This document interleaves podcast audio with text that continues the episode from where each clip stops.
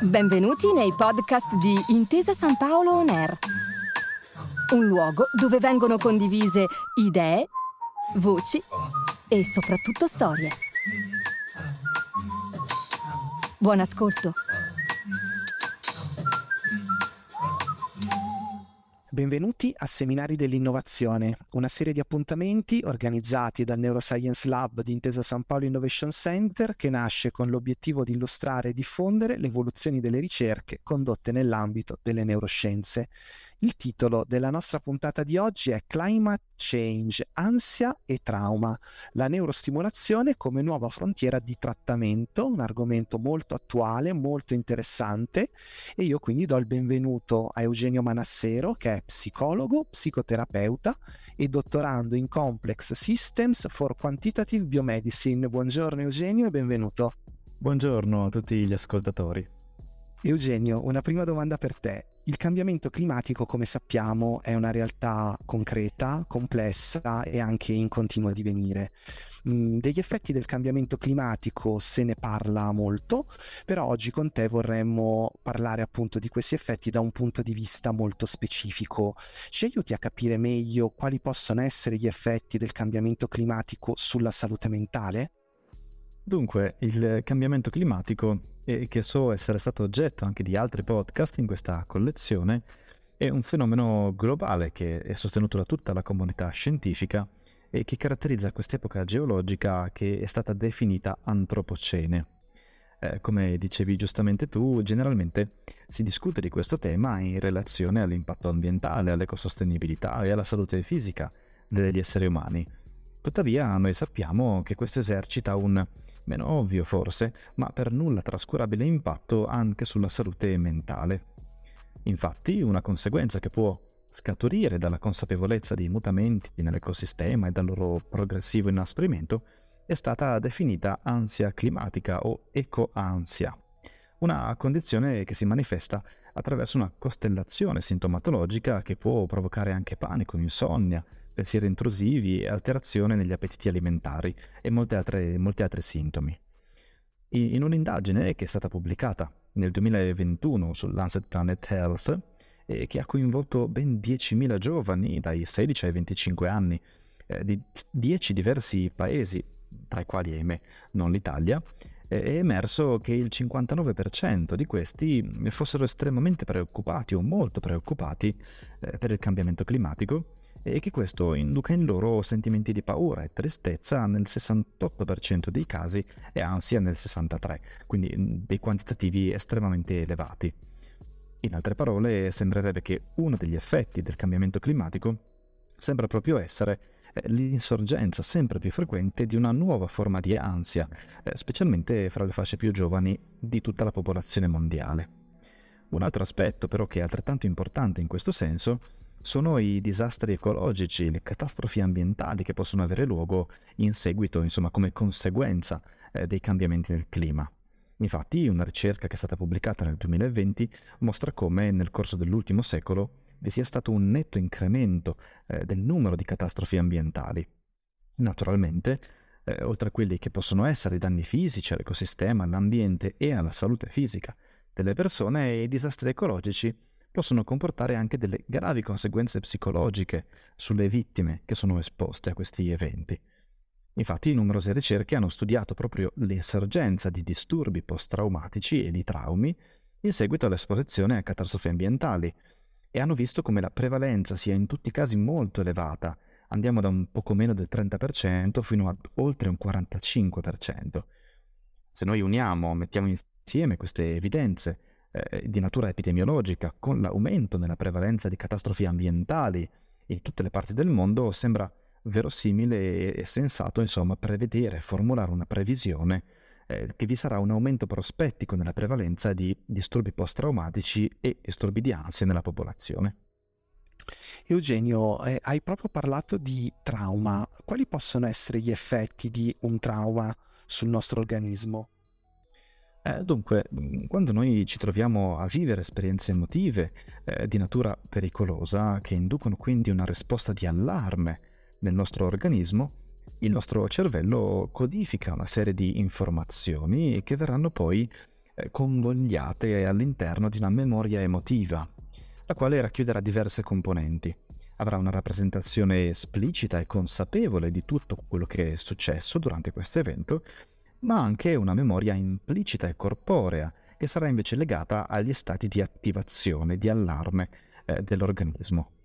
Queste memorie sono molto importanti per la nostra sopravvivenza poiché ci permetteranno di reagire difendendoci in modo molto rapido ed efficiente nel momento in cui in futuro ci troveremo a fronteggiare di nuovo quella stessa minaccia. Tuttavia, in alcuni casi, eh, per esempio in casi di pericolo estremo per la propria vita, queste stesse memorie possono essere all'origine eh, dello sviluppo di traumi, di disturbi post-traumatici. In questi casi ciò che può accadere è che nel momento in cui degli stimoli ambientali che vengono eh, chiamati trigger riattivano la memoria del trauma, il corpo mette in atto delle iperreazioni di allarme molto intense che a loro volta provocano eh, sentimenti di paura o di panico, anche laddove il ricordo consapevole dell'esperienza risulta confuso o frammentario, non del tutto chiaro. Oltre a questo aspetto, però, eh, noi esseri umani e molte altre specie animali siamo dotati anche di meccanismi che possono farci reagire difendendoci anche quando incontriamo degli stimoli che somigliano delle minacce apprese nel passato e mettere in atto quella che viene chiamata generalizzazione della paura o generalizzazione delle risposte di difesa. Questo è un processo del tutto adattivo e fisiologico che ci, naturalmente ci fa risparmiare del tempo prezioso. È però altrettanto cruciale e indispensabile saper distinguere, discriminare degli stimoli nuovi che possono realmente essere pericolosi da stimoli che invece non lo sono. Nel momento in cui questo delicato equilibrio tra generalizzazione e specificità viene compromesso a causa, per esempio, di una disregolazione di origine traumatica dei meccanismi che ne sono alla base, può insorgere quella che viene chiamata ipergeneralizzazione della paura, quale, mm, la quale consiste in un ampliamento eccessivo dei profili di generalizzazione che si traduce nella tendenza a entrare in allarme anche di fronte a stimoli del tutto innocui. Quindi ecco, anche l'ipergeneralizzazione è un effetto che è trasversalmente presente in tutto lo spettro dei disturbi d'ansia e dei disturbi post-traumatici. Eugenio, noi sappiamo che all'interno del Dipartimento di Neuroscience dell'Università di Torino stai lavorando ad un progetto di ricerca in particolare. Ti va di raccontarci qualcosa in più? Certamente. Um, all'interno del nostro gruppo di ricerca, che eh, come dicevi giustamente tu afferisce al Dipartimento di Neuroscienze dell'Università di Torino, è nata l'idea di un progetto che sta cercando di rispondere alle esigenze sanitarie legate proprio agli effetti del cambiamento climatico nell'esacerbare eh, ansia e trauma eh, che si stanno sempre più delineando come prioritarie eh, su scala globale. Lo scopo principale del progetto è quello di testare e validare un nuovo approccio che è basato sulla stimolazione magnetica transcranica o TMS per ridurre gli effetti del cambiamento climatico appunto sulla salute mentale, in particolare sui disturbi d'ansia post-traumatici. Eh, la TMS è una tecnica di neurostimolazione non invasiva né dolorosa ehm, che attraverso una bobina eh, o coil che viene posta sopra la superficie dello scalpo invia degli impulsi elettromagnetici allo scopo di eccitare o inibire in modo molto preciso e focale eh, specifiche regioni cerebrali sottostanti o specifici circuiti. Questo progetto di ricerca si articola in tre diverse fasi, laddove la prima eh, che è già stata portata a termine, è già stata conclusa, eh, ha coinvolto partecipanti sani e non ansiosi ed era orientata ad applicare la TMS sulla corteccia prefrontale mediale, che è una regione del nostro cervello implicata nella regolazione discendente delle strutture che attivano le risposte di allarme, come per esempio eh, l'amigdala. L'obiettivo era quello di ottenere un'attenuazione di queste risposte eh, di difesa, di queste risposte di allarme che fosse durevole nel tempo e di tutte quelle risposte che vengono messe in atto nei confronti di uno stimolo appreso come pericoloso, ma anche di stimoli nuovi e simili. Nella seconda fase del progetto, che invece è attualmente in corso d'opera, stiamo ancora raccogliendo i dati, conducendo gli esperimenti, L'idea è quella di eh, muovere un passo in avanti verso una potenziale applicazione clinica di questo protocollo attraverso il tentativo di replicare ed estendere i risultati che abbiamo ottenuto anche ad un campione di partecipanti ehm, che mostrano elevati livelli di ansia. La terza fase sarà invece rivolta a studiare ed esplorare quello che accade nel nostro cervello durante tutti questi processi di modulazione. I risultati che abbiamo ottenuto nella fase 1 hanno mostrato che la stimolazione prefrontale ha significativamente ridotto, attenuato le risposte corporee di allarme verso uno stimolo pericoloso ed anche verso stimoli nuovi rispetto alle diverse condizioni di controllo. Inoltre gli effetti della TMS nell'attenuare queste risposte di difesa erano ancora presenti durante una sessione di follow-up che aveva luogo senza alcuna neurostimolazione che ha avuto luogo in seguito, a indicare proprio un effetto persistente e duraturo nel tempo. Abbiamo anche visto che la procedura di TMS eh, non aveva invece alcun effetto sull'abilità cognitiva e consapevole di riconoscere lo stimolo pericoloso, il che potrebbe rivelarsi eh, strategicamente vantaggioso in un'ottica terapeutica. In altre parole, eh, le evidenze che abbiamo trovato per il momento sembrerebbero essere promettenti come potenziale trattamento di disturbi post-traumatici e di disturbi d'ansia, come nel caso dell'ansia climatica.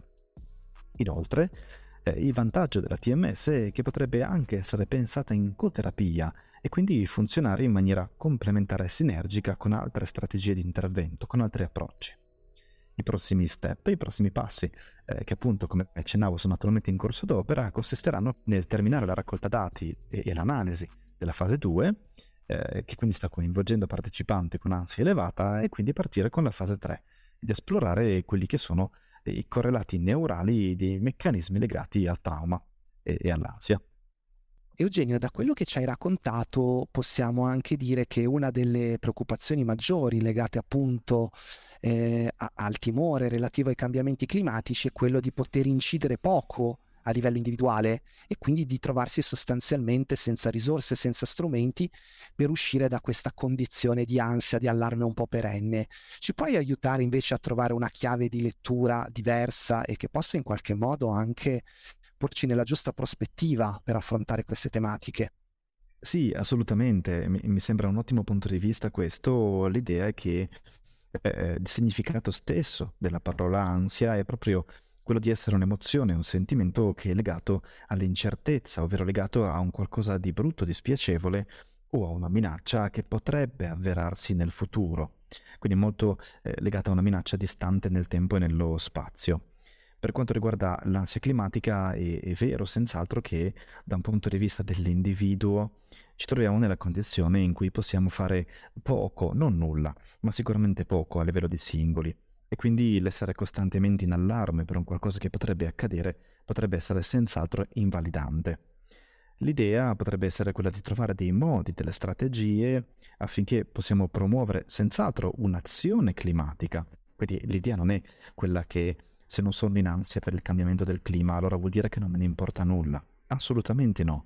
Noi possiamo comunque concentrare i nostri sforzi verso un'azione climatica ehm, senza che però l'ansia diventi invalidante, diventi troppa per l'individuo e per l'organismo. Un'ultima domanda prima di salutarci. Abbiamo modo di rimanere un po' aggiornati su questa e su altre ricerche che, che seguite? Certamente, per qualsiasi informazione aggiuntiva eh, potete collegarvi al sito web del Dipartimento di Neuroscienze dell'Università degli Studi di Torino. A questo punto a me non rimane che ringraziare Eugenio Manassero per essere stato con noi. Grazie Eugenio. Grazie, grazie mille a voi di avermi invitato, è veramente un piacere, un grandissimo onore eh, poter essere parte di questo podcast. E io vi do appuntamento alle prossime puntate di Seminari dell'Innovazione, sempre su Intesa San Paolo On Air. Grazie per aver ascoltato i podcast di Intesa San Paolo On Air. Al prossimo episodio.